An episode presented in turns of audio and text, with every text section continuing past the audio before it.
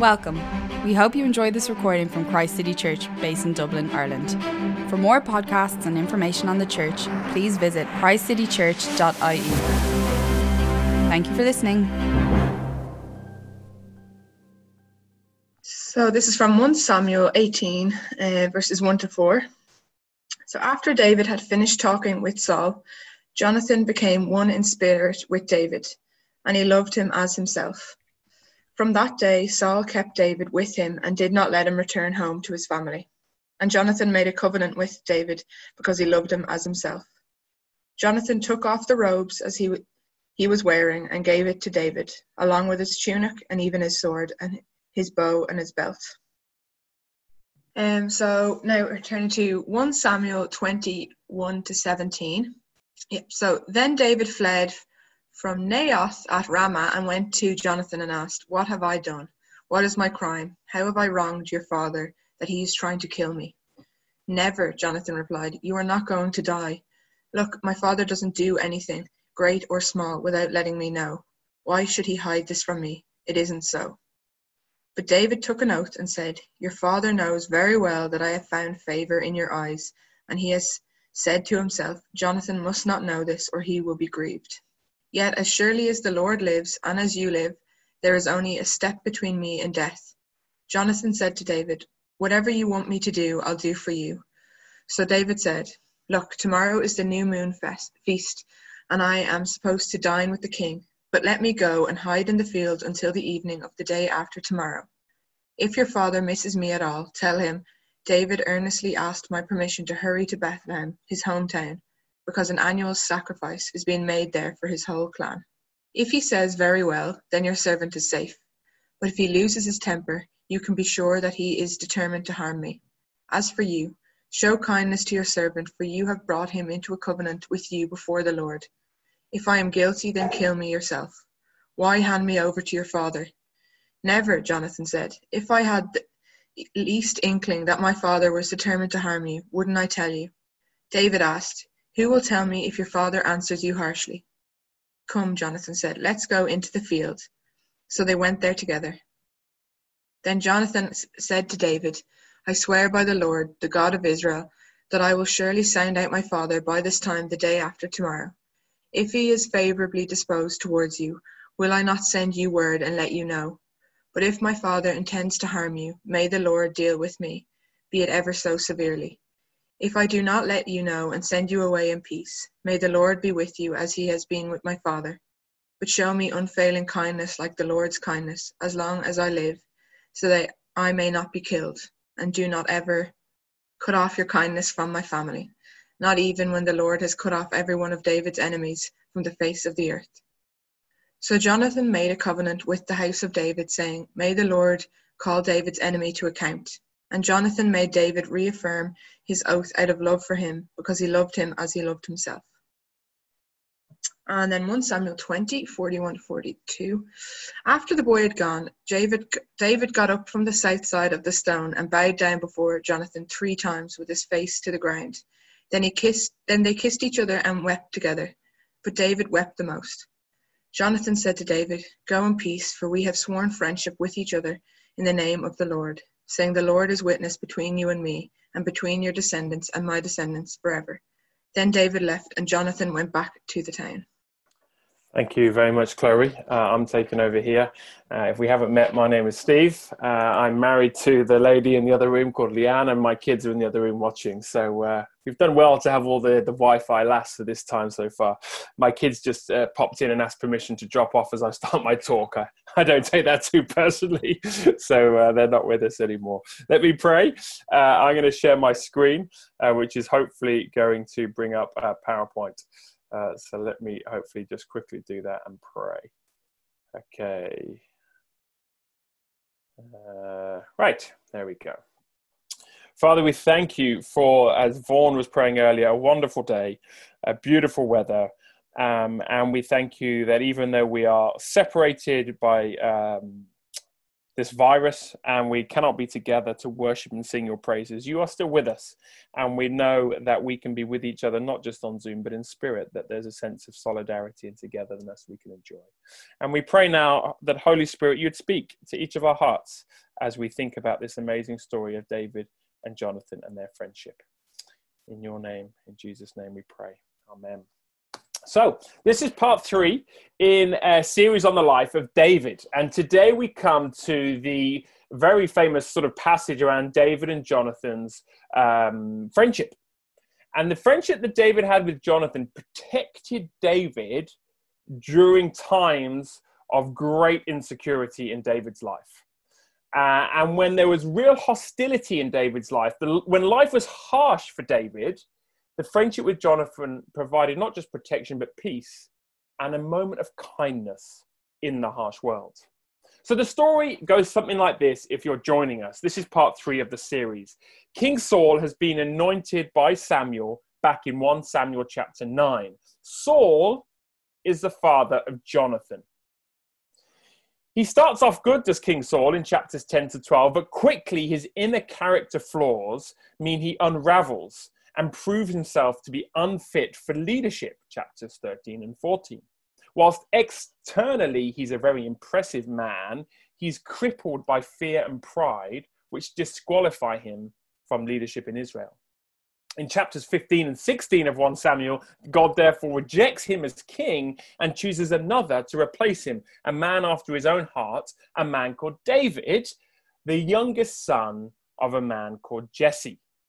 And though he was the youngest and maybe overlooked in the family, he's anointed by Samuel in front of his whole family to be king. And when in chapter 17, the great giant Goliath, the champion of the Philistines, comes to defy Israel and defy their God Yahweh, and everyone else is trembling in fear, uh, God gives David the strength to go and face him. And God wins a great battle through uh, David.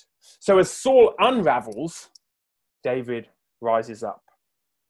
Now, it's with some irony that the narrator of 1 Samuel tells us back in chapter 16 that it is the rejected King Saul who invites the newly anointed King David to come and live with him in the palace. Why?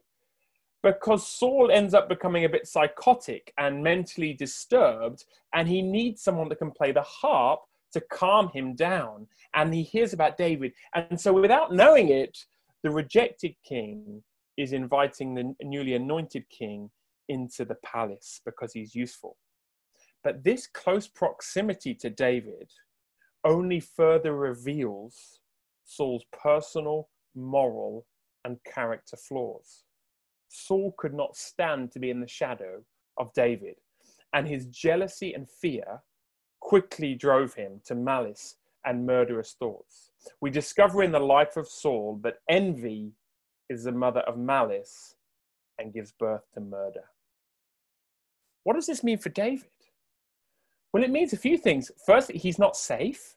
He's trapped in a palace with a maniac who wants to kill him and throw spears at him. Secondly, so he's not safe. He's isolated. He's far from his home. He's far from his family. There's no one to look out for him because he's been brought into the palace. He's not safe. He's isolated and he's vulnerable. Whilst he's the anointed king by Samuel, it was done in private. The public still thinks Saul is king, and he is externally. So David has no political power or protection. He's not safe, he's isolated, and he's vulnerable. How did God protect David through all that uncertainty, through all that pressure, through all that loss of control? The spiritual friendship of Jonathan. Now, let's think about our own day. We're not being tormented by a power hungry and psychotic king, but are we not being tormented in our own way by an unprecedented and life threatening pandemic? Are we not going through the same things David went through loss of control, uncertainty, setbacks, isolation from loved ones, the challenge of being trapped in our own homes, the feeling that we're not safe in the world and we might catch a virus that might kill us? So, what do we need to survive and be protected when the world around us can seem very harsh. Spiritual friendship. Jonathan's friendship sustained David through his harsh and lonely days, and so we need great spiritual friends who can sustain us through the harsh and lonely days that we may be going through now or maybe go through in the future. So, what do we learn about spiritual friendship? Well, we learn three things the need for friendship, the pathway to friendship, and the power for friendship. One of the earliest lessons we learn as we open our Bibles, Genesis chapter 2, is that to be made in the image of God means to be made for community. So in Genesis chapter 1, God has made a world that is good and it is so good and everything's good about it. And He constantly tells us it is good. There's no sin, there's no evil present, everything is good. And then in shocking fashion, the Lord God said, It is not good for man to be alone. It's a perfect world, a perfect paradise. The Garden of Eden has not got sin and Satan and rebellion within it yet. And yet, something within this perfect paradise is not good. And here we encounter the first tension in Scripture. How can a perfect paradise not be completely good? Answer Adam was lonely. When God makes us in, in his image, we are not able to bear his image. We're not able to reflect him on our own. We are made to reflect God in community. He is Father, Son, and Holy Spirit, the divine friendship of eternal love. And so it is not good for man to be alone because we need friends. And with friends and companions and loved ones, we can image God. What does this mean? Listen carefully. Really important. It means Adam was lonely, not because he was imperfect, but because he was perfect. The ache for friends is the one ache that is not the result of sin. Every other ache, every other longing that Adam had, the hunger ache, the sickness ache, the guilt ache, the, the meaning in life, existential aches, all come from sin. But the one ache, which is part of his perfection, was his ache to have companions and friends and not be alone. God made us in such a way that we cannot enjoy paradise without friends. We cannot enjoy God without friends. We cannot enjoy our joy without friends. Adam had a perfect relationship with God at this stage. There's no problem in his relationship with God, and it wasn't good. It wasn't enough. He needed a human companion, someone to love him, someone to know him, someone to strengthen him, someone to protect him, someone to share with him. And so David found that with Jonathan, a spiritual friend. Application one. If you feel lonely right now, if you want friends, if you have an ache to belong to a group where you sort of have an identity in that group, if you long for emotional disclosure and emotional security, you are not weird, you are not dysfunctional, you're fine. In fact, you're demonstrating correctly what it is to be made in the image of God. You're lonely because you're not a tree, you're not a machine, you're a human. And your DNA is, means you need com- community and companionship. Application two semi consciously, we oft, or even consciously, we often say, I don't need friends. I can do it alone. Okay, I need a few connections, but I don't need to let anyone really into my life. I'm going to be strong enough by myself. You're wrong. You're wrong. You can't. No one can. Maybe people have let you down. Maybe people left town and it feels exhausting to build friendships again. Maybe you're always feeling, I put more into the friendship than I ever get out of the friendship. As a pastor, how many times have I heard that? People are so hurt. I keep giving and I don't get back. Or because you're getting older and it's harder to make friends. Or because you've tried and failed and it left you a bit hurt and bruised. And you harden to friendship. I mean, I don't need friends. I can do it by myself. I'll, I'll keep everyone at a distance. Adam needed Eve. David needed Jonathan. Even the Son of Man needed 12 friends. God made us for friendship. We cannot be completely happy without friendships. We need someone to know us and to love us. That's how God made us. So, whatever you do, particularly during COVID 19, when you're isolated and it is actually quite hard to maintain and keep and certainly build new friendships, we've got to fight. The devil would love to use this time to go, oh, just do it on your own. Get, you know, don't don't make the effort. You know, don't phone up that person. Don't initiate. No, we've got to fight for friendships at this time. We've got to work hard at them. We've got to be careful to listen really well. We've got to we've got to we've got to navigate through some of the trickinesses of friendship online. Now more than ever, we need to fight for friendship. We need them. It's part of our nature. Deep, secure, vulnerable friendships. So that's the need for friendship. So, what are the pathways to friendship? Well, this story of David and Jonathan gives us three pathways risk, which entails vulnerability, constancy, which entails sacrifice, and candor, telling the truth, which entails wounds. Let's go through the three of them. Risk that entails vulnerability. Think of the risks that David and Jonathan took early on in their friendship. David trusted Jonathan. Now, don't forget, Saul is Jonathan's father. So when David trusted him, he, was, he, he could have been betrayed.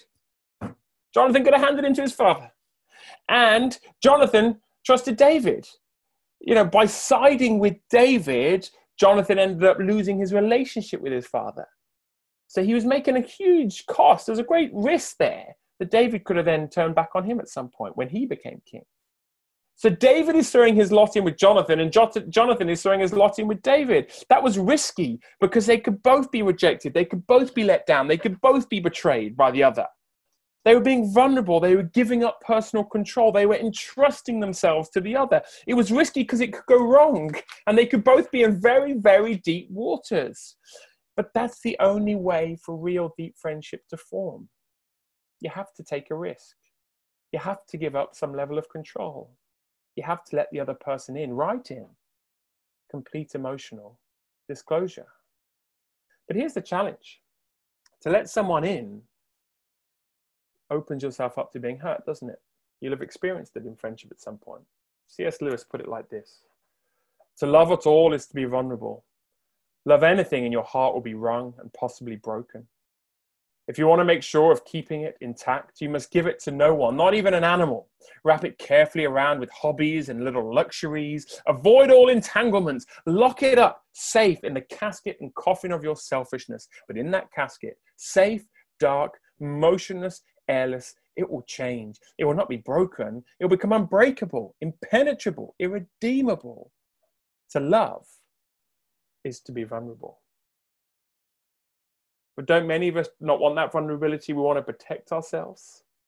But then we end up in a catch 22.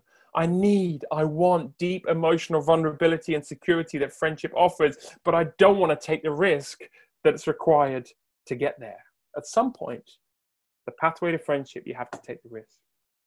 Which leads to the second pathway. They have, they have to come together, these pathways. Constancy, which entails sacrifice. Did you hear how many times when Chloe was doing the different readings that covenant was mentioned between David and Jonathan? A covenant involved promises and solemn commitments. And if you back down on those commitments, there was a price to pay, maybe even with your life. A covenant means you're saying, I'm going to be constant and you can hold me to account if I'm not. In, ma- in a marriage covenant, we say in sickness and in health, till death us do part. Like, I'm going to be, I'm constant now. I'm there for you. And in chapter 20, verse 8, David reminds Jonathan uh, of this covenant as he's being hunted by his father. And he's not sure if Jonathan's going to go with him or not. You know, is, is Jonathan going to back down? He says, As for you, show kindness to your servant, for you have brought him into a covenant with you before the Lord. If I'm guilty, like if I break the covenant, then you kill me yourself. Why hand me over to your father? Now, the word for kindness there, you must show kindness, is a very famous Hebrew word, hesed, or chesed, which means steadfast love or steadfast kindness. The, the translators never know how to translate it because it's such a, a deep, rich word. Because it carries the idea of love, compassion, and affection alongside reliability, loyalty, or faithfulness. It's not mere love, it's loyal love. It's not mere kindness, it's dependable kindness. It's not merely affection, but affection that is committed. It means a covenant. And it's the covenant with Jonathan that became a bastion of certainty for David, a safe haven in both a dangerous and helter skelter time. but not just security. It's got that idea of constancy, and, and but also kindness. In the harsh world that David experienced for these for this season of his life, there, were, there was a kindness that God gave him that soothed him, that comforted him in the friendship of Jonathan. I know from my own life, when I've had tough times, when the world has seemed hostile, when the world has seemed harsh, when there's pressures, when I've got maybe people attacking me or, or things have gone wrong or I, I've opened myself up and I have been hurt. Deep, good, deep friends, they bring a protection to you and they bring a kindness into your life, which is needed against the harshness and rawness of the world. Jonathan was constant for David, and he, brought a kindness into his life when everything was harsh. But here's the challenge to be constant for someone else requires huge personal sacrifices. Let me give you an example. As a parent, where you're required to be constantly there for your children, and that constancy curtails personal freedom hugely. If I don't adjust for my children and inhibit my freedoms, my children will be very emotionally unstable as they grow up. They'll be emotionally needy. But if I sacrifice my freedoms, if I inhibit myself to be constant for my children and have to say no to lots of other things because I'm now a parent, my children grow up healthy and with emotional balance. The sacrifice of parenting is the constancy of it. You just have to be there all the time.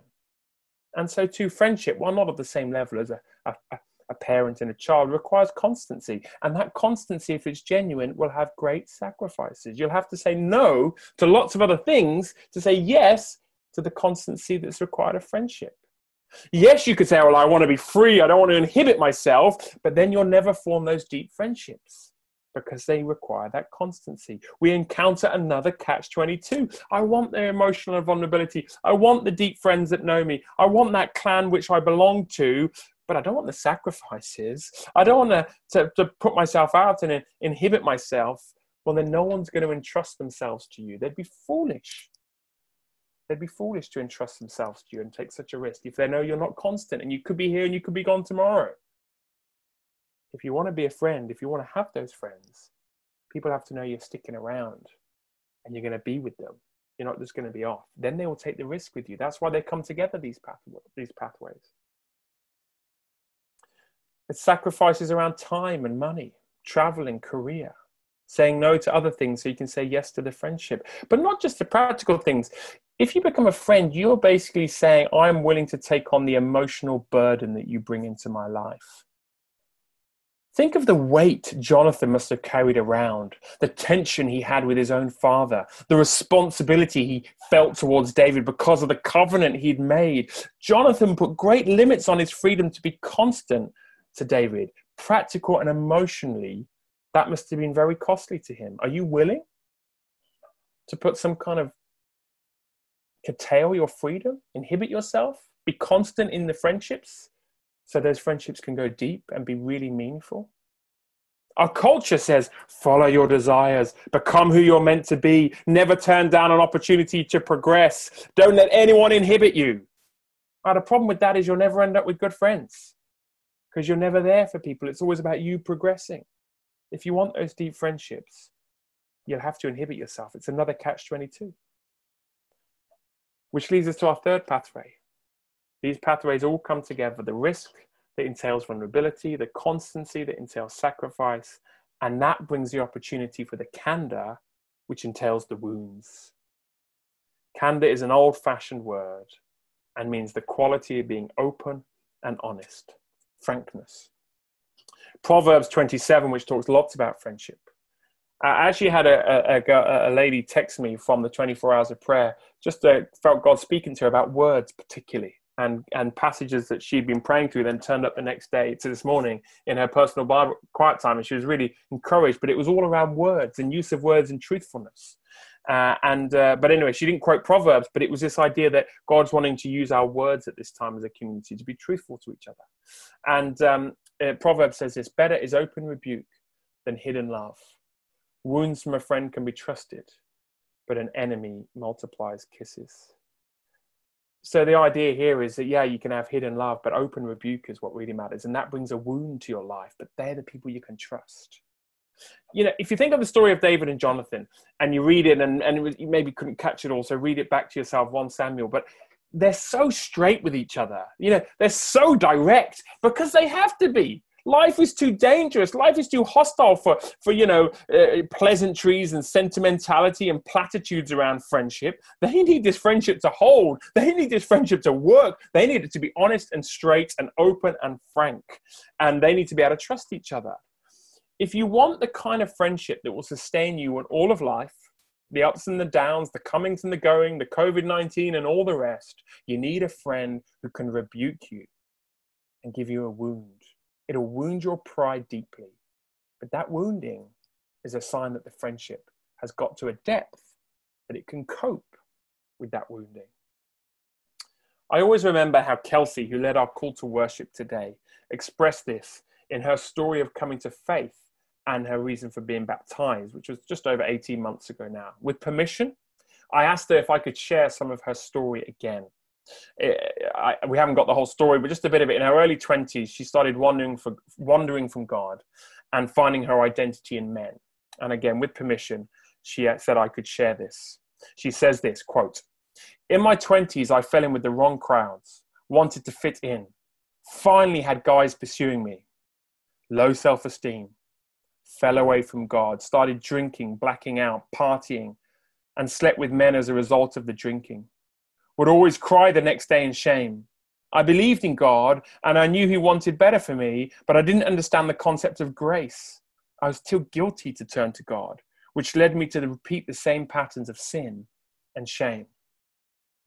My one Christian friend, Cassie, wrote me an intervention letter.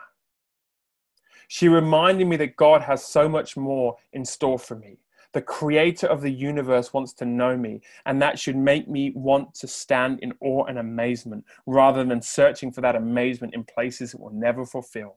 At first, I was shocked and taken aback. She had invaded my private life, and I felt embarrassed and annoyed. But I respected her opinion, trusted her wisdom, and over time, she led me back to God and to church. You see, Kelsey, that's the end of the quotation. Kelsey had a friend, a good friend, who could speak with candor, an intervention letter, she called it.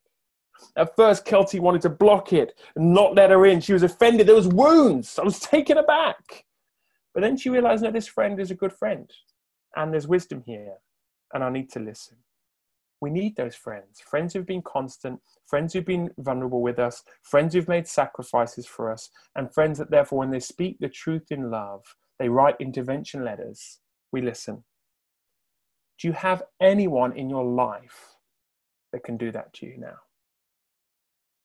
Can anyone write you an intervention letter who's a Christian and can call you out on things? Are you increasingly giving permission to people in Christ City Church, if you belong to this church, to say, please speak into my life if you think I'm doing something that doesn't honor God? You have to give people that permission. That's part of the friendship growing. And if not, why not? What do you fear?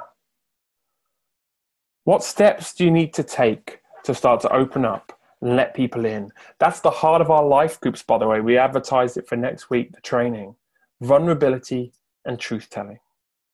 So, look, they're the pathways to spiritual friendship risk, which entails vulnerability, constancy, which entails sacrifice, and candor, which entails wounds. They all come together. Let me give you four quick applications around selecting or choosing friends uh, from this then. The first thing is you can't have too many friends like this, of this level of friendship. It's impossible to have lots of friends of this level of depth. So, Proverbs again, a man of many companions may come to ruin, but there's a friend that sticks closer than a brother. So, notice the distinction between a companion, lots of those, but then I need just like one friend that's almost as close, if not closer than my family sometimes. We live in a time through social media where you can have lots of companions and you can feel very connected. And actually, that is what you are. You're connected, but you're not known. No one knows you. The companion of many or a, a few friends. Resist the urge of our culture to have hundreds of connections at the expense of making five or ten deep friends. You can't have many. Jesus had 12. Secondly, these te- friends therefore take time and intentionality.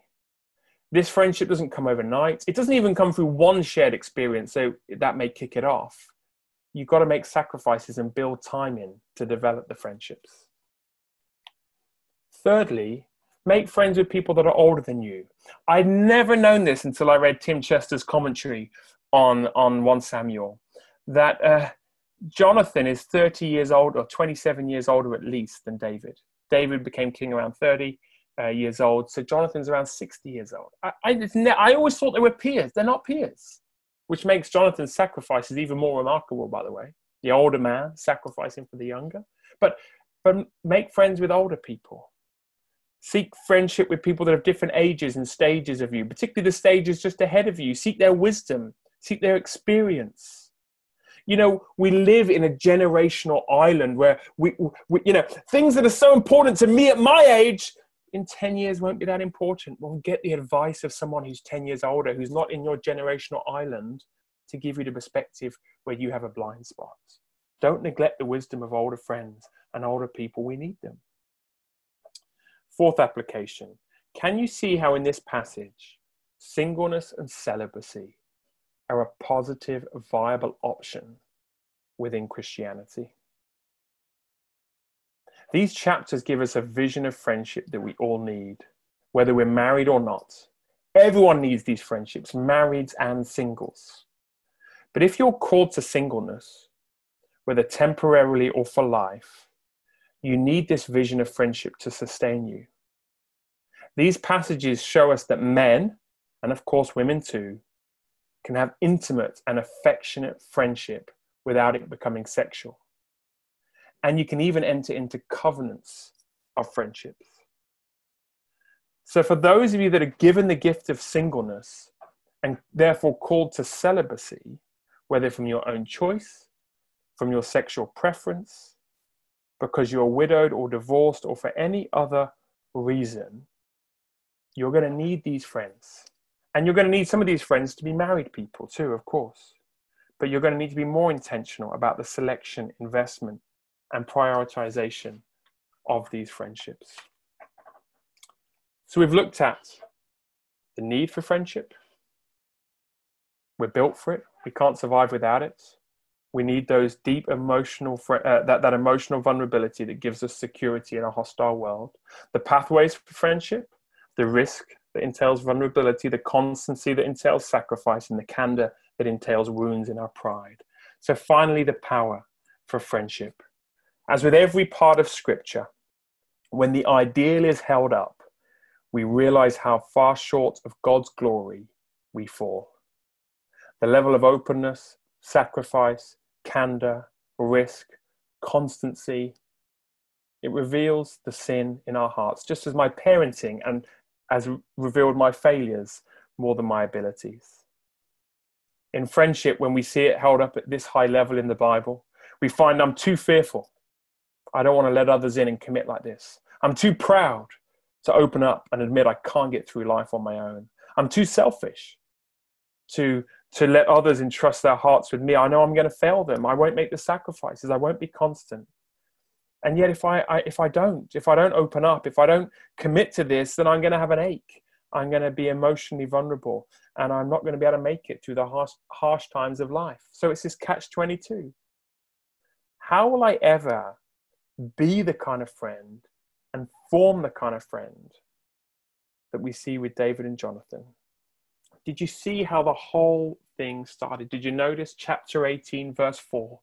A remarkable verse. Jonathan took off the robe he was wearing and gave it to David, along with his tunic and even his sword, his bow, and his belt. Who was Jonathan? The rightful heir to the throne, the king in waiting. And as he does that, that is not just because David needs some clothes, that's a symbolic action of saying, I'm giving you the kingship. And who is David? He's a nobody. He's the youngest son of Jesse, and he's not part of the lineage from Saul, the existing king. And when Jesus, the true king, comes into our world, he gives up his right to the throne and he closes us in righteousness and he crowns us and he exalts us.